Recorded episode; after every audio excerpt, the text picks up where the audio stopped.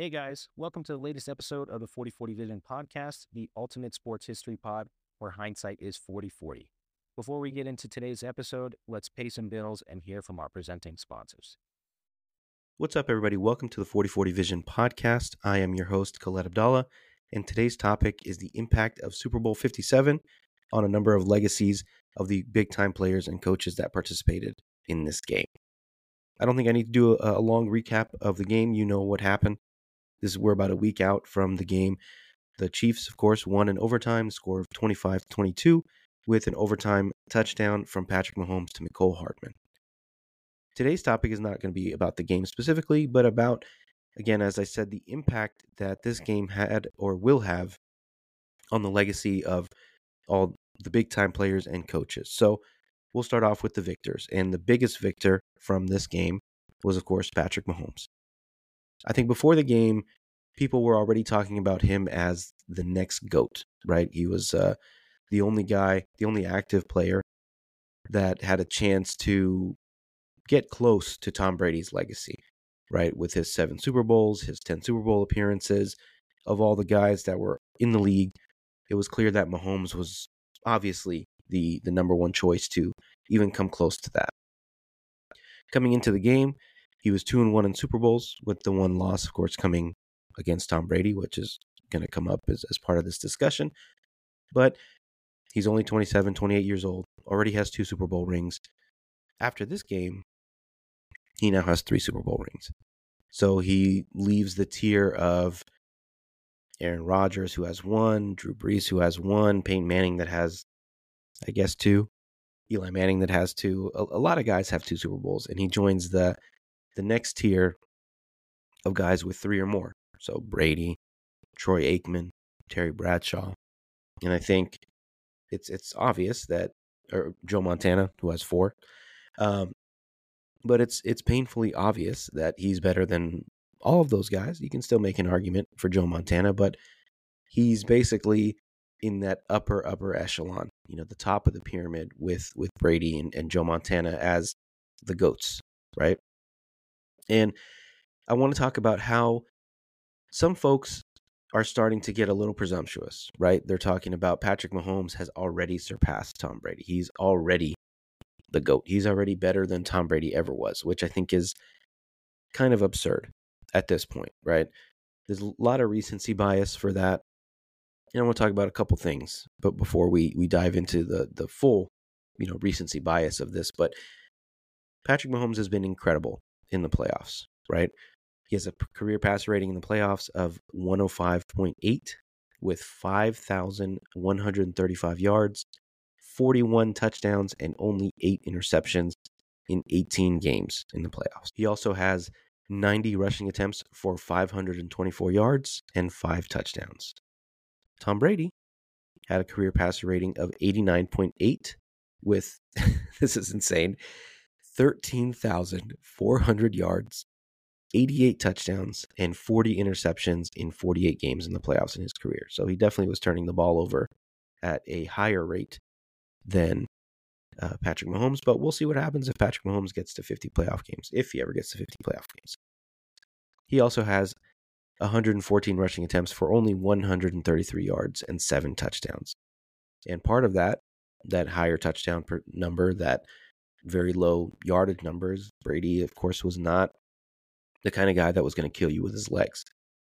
The quarterback sneaks that he had, this was before the tush push, before the tush push was allowed, because, you know, beforehand, before a few years ago, you couldn't push a quarterback from behind. The quarterback had to do the sneak all on his own, and Tom Brady used all of his 6'4, 6'5 frame to be incredible at these quarterback sneaks. They were downright unstoppable. But when I thought about the two guys and the two signature plays that they had, I guess you could say, with with Mahomes, the signature play, I think for the majority of his highlights is is one where he uses his underrated, I guess, athleticism to escape the pocket, to shake off pressure. He's going to run around for a bit. And in the past, it used to be I'm going to find Tyreek Hill 40 yards downfield or Mecole Hardman or Demarcus Robinson, one of those guys. These days, it's more of I'm going to take off and I'm going to run for 10, 15, 20, 30 yards. Or, you know, on fourth and short, I'm going to fake a handoff and, and run for, for 10, 15 yards to um, extend a play and, and, and win a Super Bowl.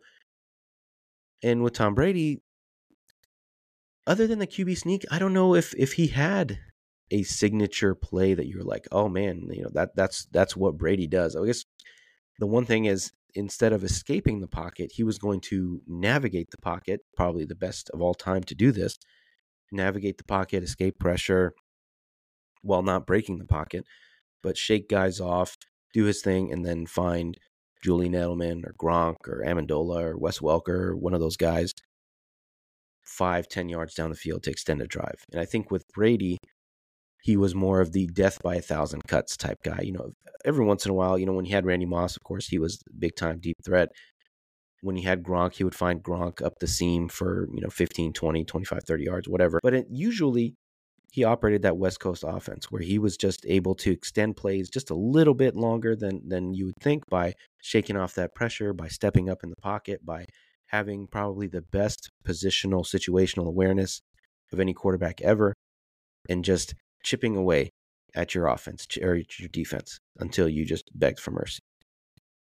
And with Mahomes, I think he's starting to get a little bit of that, which I think is a lot more sustainable than the run around for 10 seconds and find a guy 40 yards downfield. And I think that's what's what's really scary about Mahomes is that this year he's taking on more of that Brady. I'm going to take what you give me, but I'm going to be so good that I'm just going to extend these plays. I'm going to take what you give me even when you don't want to give it to me. so there's a stat also that I saw this uh, after the the Super Bowl where it said in drives in the postseason where it was at least the fourth quarter or overtime, so obviously late in the game, with under a minute to play, and the team on offense trailed by seven points or fewer at the start of this scenario. So, not even a two minute drill. We're talking about a one minute drill, or I guess a two minute drill that leads into a one minute drill. The best quarterbacks are, you know, around 40, 45% at this, right? Tom Brady was five for 11 in these scenarios. So just a little over 40%. Drew Brees, three for six. So, you know, 50%, but a smaller sample size. Patrick Mahomes, in his young NFL career, is already seven for seven. So if you think about it, even just just this year in the playoffs, he did it twice against the Niners, right? Came down in over in, in regulation, tied the game up at 19, and then in overtime, trailing again by three points and took the lead and won the Super Bowl. Last year, did it in the Eagles, uh, in, the, in the Super Bowl against the Eagles, had a game-winning drive. Did it against the Bills in overtime in that famous 13 seconds game. You know, I'm not going to go through all seven of these scenarios, but there was always this fear with Brady that if he got the ball, either tied or down, you know, one possession game, and there was two minutes left, whatever, three timeouts, one timeout, no timeouts, whatever. There was always the fear, assumption, belief, whatever, that he was going to get it done. And for the most part, he did. You know, there was a couple, probably in the Super Bowls against, well, against the Eagles, he didn't do it. In the two Super Bowls against the Giants, obviously, he didn't do it, even though it was a one possession game. But he usually delivered. And that same fear, that same assumption that no matter what situation, if it's a one possession game and Mahomes has the ball last, he's going to win or tie the game. And we've seen, like, a, uh, like we said, seven for seven in those exact scenarios. So while I think the baton has been passed to to Mahomes as the best quarterback in the NFL, obviously the next goat, I think it's still going to take a few more Super Bowls for Mahomes to catch him you can use subjective stuff and say, you know, I think he's the most skilled quarterback I've ever seen play the game. Sure, whatever. That that's fine. I, I won't take that away from you. But I don't think we can forget the absurd numbers that Brady put up, the consistency, the longevity. The guy didn't have a prime. His whole career after, you know, year 3, year 2 basically was his prime. He had a 20 year prime, which is absurd and unheard of in the NFL, unless you're like a left tackle or a punter or a kicker or something. But you know, Mahomes has three Super Bowls, assuming all things, you know, keep going well, he stays healthy, um, his team stays competitive, he's got a great organization, great coach. Andy Reid is only 65, which we'll talk about him next. But assuming all that, then sure, you can say that Mahomes is going to be the GOAT. But right now, he's not. And that's okay. He's next up. You can throw him in again in that category with with Tom Brady and Joe Montana, and that's fine with me. The next guy I want to talk about is Andy Reid. So obviously he is a three-time Super Bowl winning coach. And what what's funny about him is um, and we're talking about this a little bit later, is that he really used to be considered a choke artist. And, you know, with the Eagles, three straight NFC championships, he makes a Super Bowl once against the Patriots and Tom Brady, and doesn't come out on top, right? So he used to be considered the offensive genius that could not get it done in the big game. And if that sounds familiar with with another guy we're going to talk about, um, you know, you know, you see where I'm going with this, right? But now now that I should actually say that even with the Chiefs before Mahomes, he was also considered a bit of a choke artist, right? They would win the division, he'd have number one seed, number two seed, and then they would lose to I don't know Marcus Mariota and the Titans at home. They would lose to Andrew Luck and the Chiefs or, or and the Colts. So there was a lot of times where he had this incredible offense, a good team, and they just could not get the job done. And now, because he has Mahomes, he now has one of the best resumes in, in NFL history as a coach. He's third all time in wins, I believe. 44 behind Bill Belichick, who's going to be taking a year off next year, it seems like, as a head coach. He's only 65. If he coaches another five years, I don't know, they win 10, 11 games a year. You, you do the math there. It's, it's pretty easy to see that at some point, if he stays with Mahomes and they play another five, seven years together, then He's going to be the winningest head coach in NFL history. He's definitely going to have a lot of chances to win most more Super Bowls.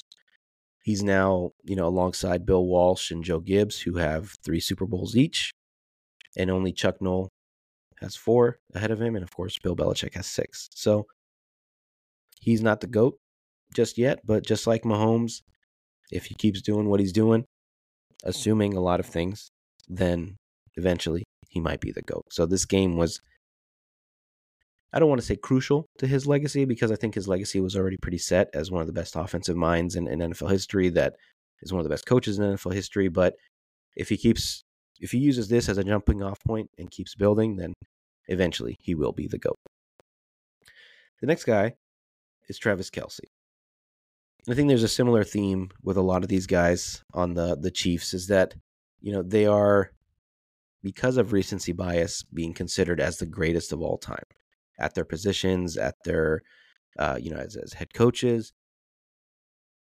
And of course, with his third Super Bowl ring, Travis Kelce is being compared to Rob Gronkowski. And people are talking about him being better than Gronk and the best tight end of all time. And just for comparison's sake, Travis Kelce has 165 catches for 1,900 yards and 19 touchdowns in 22 games in the playoffs. Rob Gronkowski has 98 catches for 1,389 yards and 15 touchdowns in 22 games.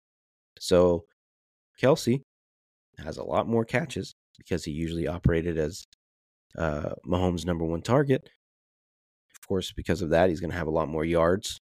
But the touchdowns is, is interesting, right? 19 touchdowns versus 15 t- 19 touchdowns on 165 catches versus 15 touchdowns on 98 catches. I think the and the funny thing is they're about the same age. So I think the argument now between the two is do we consider someone's peak a sign of them being the greatest of all time or is it peak plus longevity? Right? So I, I think the the argument that that's being made for Kelce is that he's been really good, great for for longer than Gronk ever was. To be fair to to to Kelce, he was already an All Pro before Mahomes got there, so it's not like he's a product of Mahomes. We've never seen Gronk without Tom Brady, but I mean, we don't need to talk about hypotheticals and all that. I think in general, you can make the argument. Sure, Travis Kelce is the greatest tight end of all time. you can make the comp the the comp or the argument that Gronk is the best tight end of all time. I see validity in both arguments, but I still think Gronk was was better because of the blocking. So more, you know, operated more as a pure tight end. He was asked to do a little bit more, but he was also not always Brady's number one target. He was just the most dangerous. He had the most, uh, you know, he's the most disruptive in the red zone because he's just a, a freak of a of a human being. he could match up against anybody on defense and, and win that matchup. But I think again at at, the, at his peak, I would give the edge to Gronkowski. But sure, Kelce, greatest tight end of all time. Why not? Probably win another Super Bowl. He'll catch up to, to Gronk. They'll have four apiece, and he just has the numbers to back it up. The last player on the Chiefs I want to talk about is Chris Jones. So he's a guy who I thought was, for some reason, I thought he was in his mid 30s. He's only 29.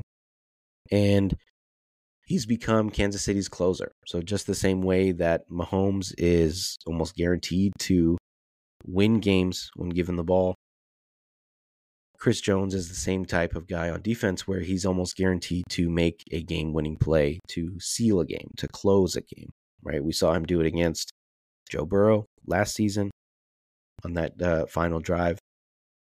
We saw him do it against Josh Allen.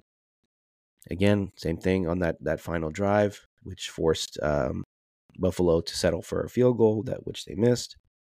And of course, this year against Brock Purdy and the Niners, he comes in unblocked, makes makes the Niners settle for, settle for a field goal in overtime when they should have tried to score a touchdown, obviously. And I think if he stays at this pace, if he plays at this level with the Chiefs, with this great team around him, I think he has a chance. Not just a chance; it's almost guaranteed that he's going to become one of these pantheon defensive players, right? The guys that you name just kind of roll off your tongue. Those the the Lawrence Taylors, the Reggie Whites, the the Julius Peppers, the all these guys, the Ray Lewises that just are not just game changers, to use Cam Newton's words, but they're game breakers because they're again on, the defensive side and they can completely break your offensive game plan. They can completely overwhelm you and just win games. Not quite single handedly, but almost single handedly. So last guy on the Chiefs here I want to talk about is an assistant coach, and that's that's Steve Spagnuolo, right? Usually, assistants in in the NFL don't get much love. It's it's quite rare for an assistant coach to make the Hall of Fame. I think Dick LeBeau from the Steelers is is one of the few that's in the Hall of Fame. But you know, you can think about other great defensive coordinators in the history of the game. Bill Belichick was one before he became a head coach. Rod Marinelli, incredible defense coordinator, terrible head coach. Wade Phillips, same thing. Monte Kiffin, I don't think he ever became a head coach, but basically these are guys that redefined that coordinator position and clearly became key pieces to dynasties, to Super Bowl rings, whatever, you know, if it's just one, could be two, three, whatever it is. But now, if you look at Steve Spagnuolo's resume, his head coaching one aside, because he just was a terrible head coach. He went 10 and 38 in three seasons with the then St. Louis Rams, just not not a good head coach, which is fine.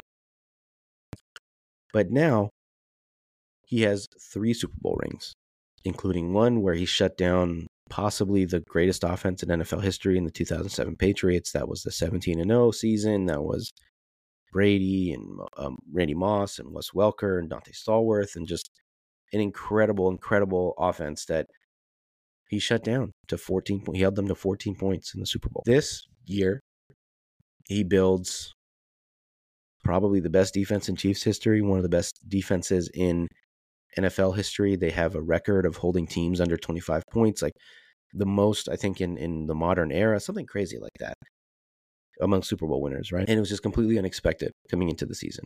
I think we expect the Chiefs to just be high powered offense and do their thing. And for Mahomes to carry them, but this was a defense that carried Mahomes these playoffs. The the Chiefs didn't score an offensive touchdown for what it was seven quarters, something crazy like that. And now because they, you know, kept them kept the team around, they shut down the Niners offense, they shut down the Ravens offense, the Bills offense. They were able to keep Mahomes in the offense in the game long enough for them to finally break through. And This guy, uh, Steve Spagnuolo, automatically, as a result of this win, joins that incredible pantheon upper echelon level of assistant coaches. And I don't know if he ever wants to be a head coach again. Why be a head coach and deal with all the bullshit that head coaches have to deal with and the personalities and the, you know, calling timeouts and challenges and all that? Just be a mad scientist, man. Just focus on the defense, be a mad scientist, shut down an incredible offense, you know, like you did against the, again, the Ravens, the, the Niners, the Bills, all that. Just do what you do, do what you do best. So, he's a, uh, probably a Hall of Famer if he's not already, but this one sealed it for him. So now that we've covered the Chiefs and, and the winners of the Super Bowl, I want to talk about the losers of the Super Bowl and the impact that this game, this loss, had on their legacies. First up is Kyle Shanahan.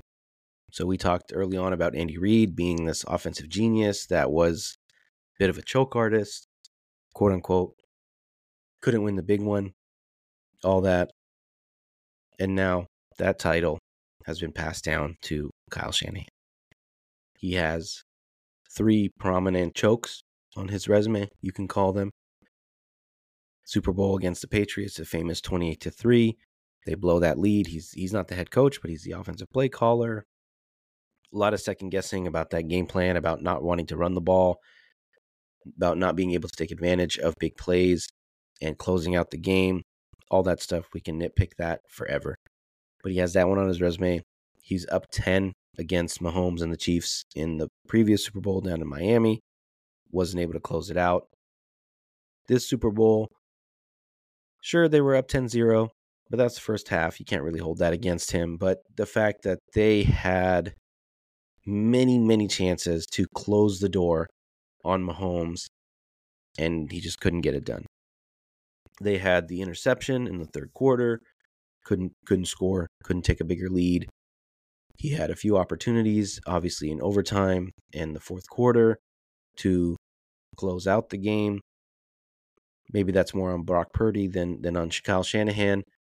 There's a lot of people that were second guessing his play calling in the third quarter, where he seemed to abandon the run for three straight possessions, where they go three and out three straight times and then allow the the Chiefs to get back in the game. Of course, that's a lot of second guessing, and we're talking about hindsight and all that. But it, it's a question that needs to be asked: is is why did he abandon the run game? why didn't he trust his running game, his, his the best player on his offense in, in Christian McCaffrey more, all that stuff. Whatever it is, there's a lot of things that you can point to and say, you know, what happened, what went wrong with the Niners. And, you know, fairly or unfairly, that's going to be laid at the feet of the head coach who already has this reputation. The big thing that a lot of people talked about was the decision that he made in overtime to take the ball first. With the new rules, both teams would get a chance to score his his reasoning after the game was that we wanted to get the ball third, assuming that you know we scored a touchdown, the Chiefs scored a touchdown, or we kick a field goal, the Chiefs kick a field goal, and then we would get the ball third and have a chance for basically a sudden death victory. What I think he did not account for was that the Chiefs said after the game was that if they caught the ball first and they were very excited about the Niners getting the ball first, that if, if the Niners scored a touchdown and the Chiefs were able to match it with a touchdown, then you know they would go for two basically and try to win it right then and there. I don't think it was necessarily the wrong call. I think a lot of people are making kind of results based analysis about that and getting upset that oh, you know, Shanahan should have should have taken the ball second. It's obvious. It's not obvious, right? There's arguments on both sides of it. His defense had just given up a long drive to the Chiefs to tie the game, so maybe he wanted to give them a rest. Whatever it is, he doesn't deserve the blame for that. Maybe he deserves the blame for a couple other decisions where he's not running the ball on, on third and short, so he could run it again on fourth short, whatever it is. There's some other things that he could have done right or wrong. But unfortunately, just couldn't get it done. And now he carries that choke artist label, whatever you want to call it. And he's going to carry that until he wins the Super Bowl. He's won plenty of big games, NFC championships, obviously, two big time playoff games and they just for whatever reason just had some bad luck in the Super Bowl, made some bad decisions here and there. And I think what's gonna what's really gonna put him over the top is when he finally gets a quarterback like Mahomes. Because Andy Reid, he had some good quarterbacks, some decent quarterbacks. Donovan McNabb was a you know good good player, not a great player. He had Alex Smith, same thing, good player. Get you the number one seed, get you a division title, but won't win you a Super Bowl. And now that he has Mahomes, he's the GOAT, or he's competing to be the GOAT. So Shanahan, you know, all credit to Purdy. We'll talk about him next. Maybe he becomes that guy, but he's not Mahomes yet. And Shanahan will not be able to shake this label until he gets his Mahomes. Next up is Brock Purdy. This guy has been a lightning rod of controversy, which is completely unfair because he didn't ask for any of this. Uh, he never came back and you know never never came out and said I'm the MVP, I'm the best player on the team. He's a very quiet, kind of unassuming guy who's just taken a lot of criticism because he's become again this lightning rod of criticism of you know Cam Newton calling him a game game manager versus a game changer, and then all these players saying all these people saying no, he's actually the MVP, he's the reason the Niners are winning. When the truth is somewhere in between, right? Yeah, he's he makes some good plays. He made some good plays in the Super Bowl, uh, but he also had six or seven All Pros on on the team or on his offense. So again, the truth is somewhere in the middle, where obviously the Niners are not as good with Purdy as they would have been with Mahomes, but they also would not have been the same with I don't know Sam Darnold or somebody else. I think it's it's unfair to try to put to give him too much credit or too much blame. And in this Super Bowl, he played well, didn't turn the ball over. He got hit 10, 11 times by a pretty fierce Chiefs defense. But for whatever reason, he couldn't extend plays like he did against Detroit. Maybe the Chiefs defense is just that much faster, but he couldn't, you know, run and, and get first downs the way he did. He tried a couple times, but he just couldn't make that same difference against a much better defense. And when it comes down to it, I think what Cam Newton was talking about was with this whole game manager, game changer thing was that when it's nut crunch time, right? When it's gotta have it time, are you the guy that's going to deliver touchdowns or are you going to deliver field goals? And I think against bad defenses like the Packers and the Lions, he was able to do that.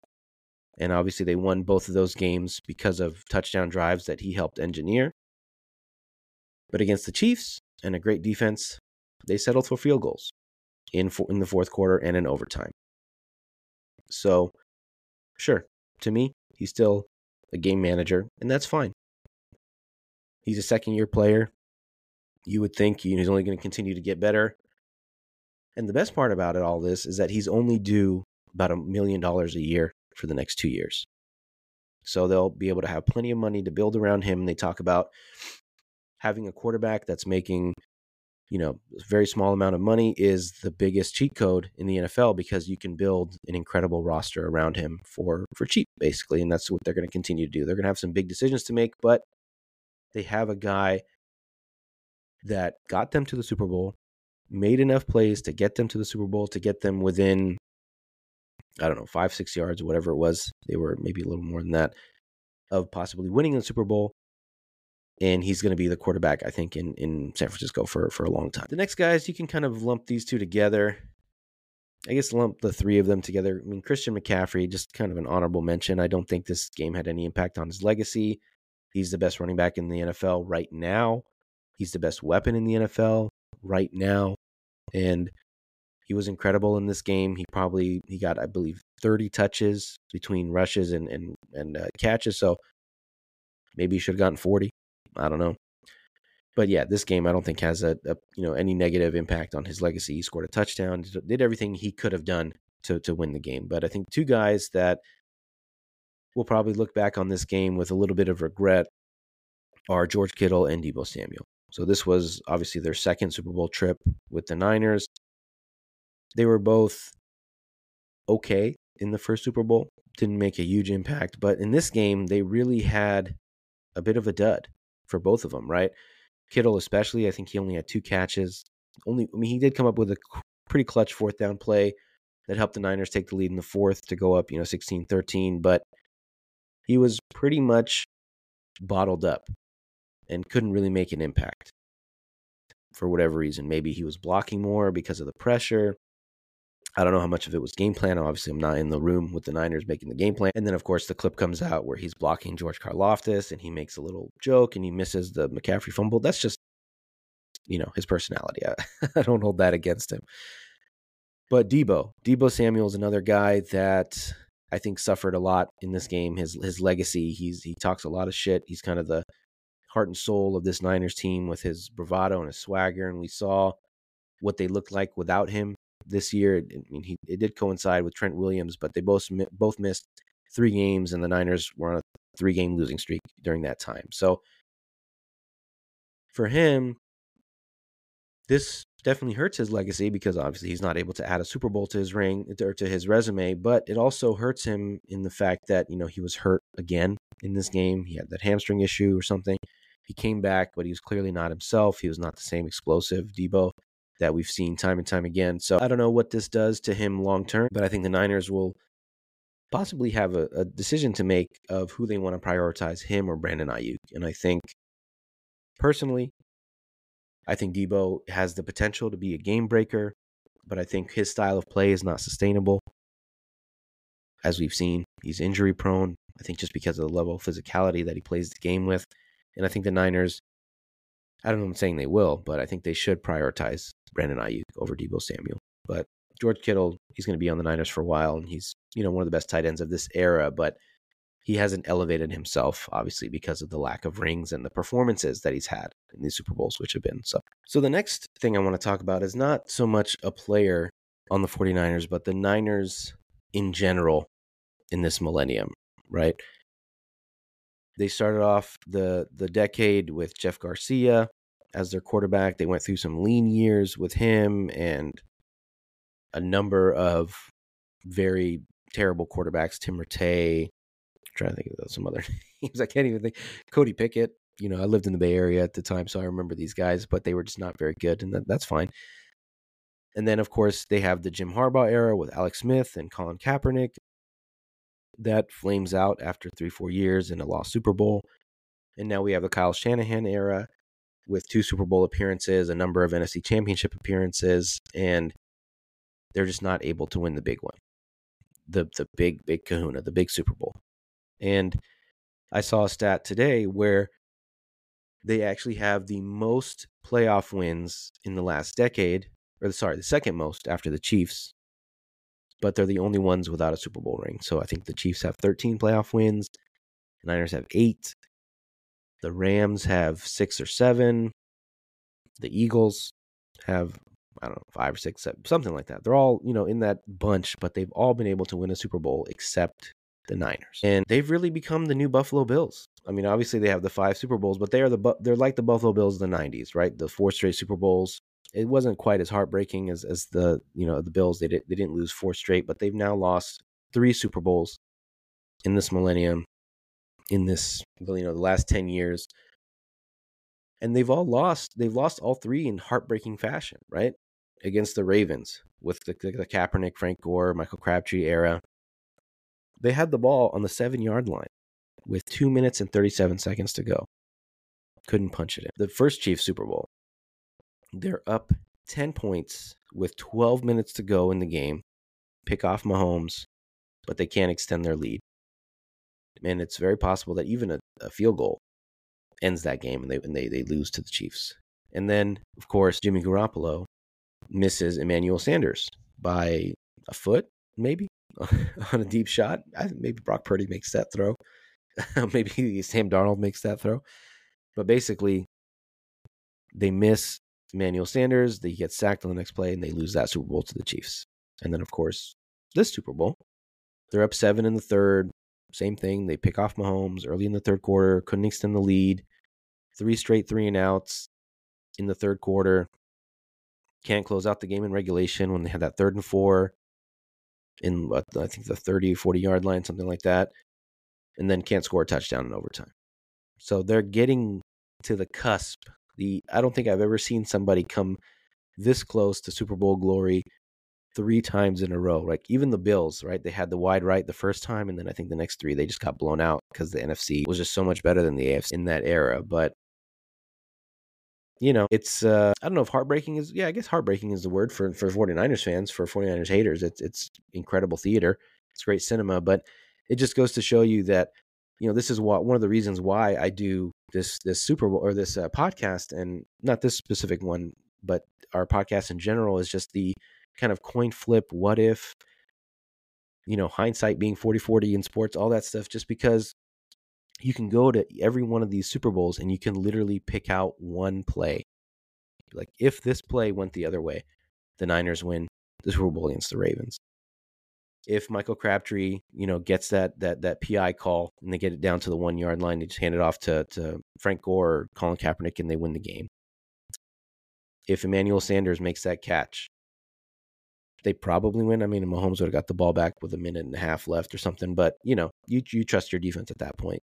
And then again, in the in the third quarter, or, or sorry, in this third Super Bowl, if they get that third and four, they're able to bleed the clock, kick a field goal as time expires, and win the Super Bowl. So literally one play in each of these games, and that's that's kind of the beauty and the pain of of sports and, and NFL playoffs and big time games. So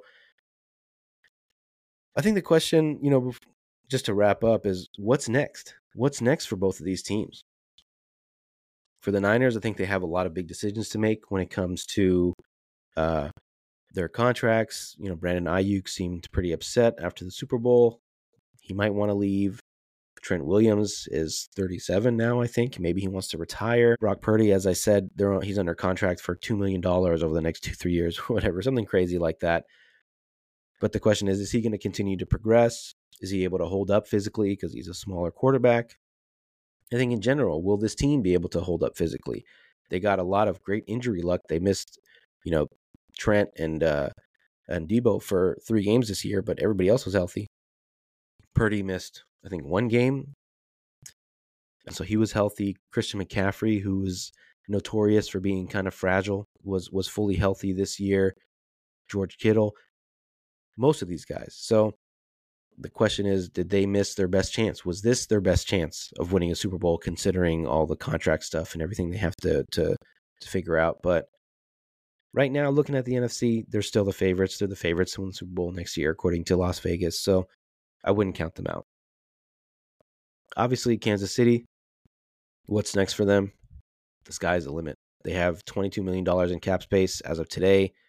Go get some weapons for Mahomes. Go draft some guys. They had the probably the worst receiver group in the NFL. Still won a Super Bowl. They still have to pay Chris Jones, which is definitely going to impact things. But you know, he said drunkenly at the parade that he wants to come back. So we'll see. They have to bring back L'Jarius Sneed. So they have some decisions to make. But, you know, if you have Patrick Mahomes, you have Andy Reid, you have Travis Kelce for now, nothing's going to change. They're just going to keep cooking.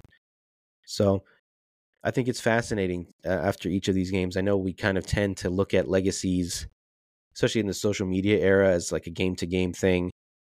But that's kind of crazy, right? It's it's it's just it gives us something to talk about. Oh, you know, Patrick Mahomes had a bad game against the Raiders. He threw two pick sixes or whatever. Oh, he's terrible. He's the you know, maybe this is the year that they don't even get out of the first round, and then they win the Super Bowl. And then you know the Niners, they're riding high. They beat the hell out of the Eagles, the Cowboys. Oh, they're the best team in the NFL. Brock Purdy is the MVP. Blah blah. Then they get smacked by the Ravens, and he loses that MVP race. And you know, they're doubted against the Lions. They're still the favorites. I think they were seven point favorites against the Packers and the Lions. But, you know, they have their moments where they're almost, you know, cut down by these uh, underdog teams. And then they come into the to the Super Bowl favored by two, two and a half points, whatever it is, and then they end up falling short because of a few plays here and there. So legacies, game to game, absurd. Don't do it. I get it. You want to talk about something, sure. But legacies in the Super Bowl, these are the legacy defining moments for coaches and players and and everyone in, involved. And you know we've seen that one super bowl ring can change uh, uh, what everyone thinks of a player of quarter, especially quarterbacks and coaches. It really changes things almost forever for these guys. And you know i think for the kyle shanahan era to be truly validated they will need that super bowl ring. But i think it's still been a great success for the niners despite the the the issues they've had winning that quote unquote big game and then for Mahomes, like I said, the sky's the limit. Maybe he's the next goat, but he's he's on that corner. He's he's nipping at Tom Brady's heels and Joe Montana's heels, and he's right there. So thank you guys for listening to the episode. Thank you guys for checking us out. Please make sure to leave us a review wherever you're listening or watching this podcast. Make sure to subscribe as well. We have all kinds of great content across the different social media platforms at 4040 Vision Pod. So make sure to follow, like, you know, whatever you got to do. Appreciate you guys. Thank you so much.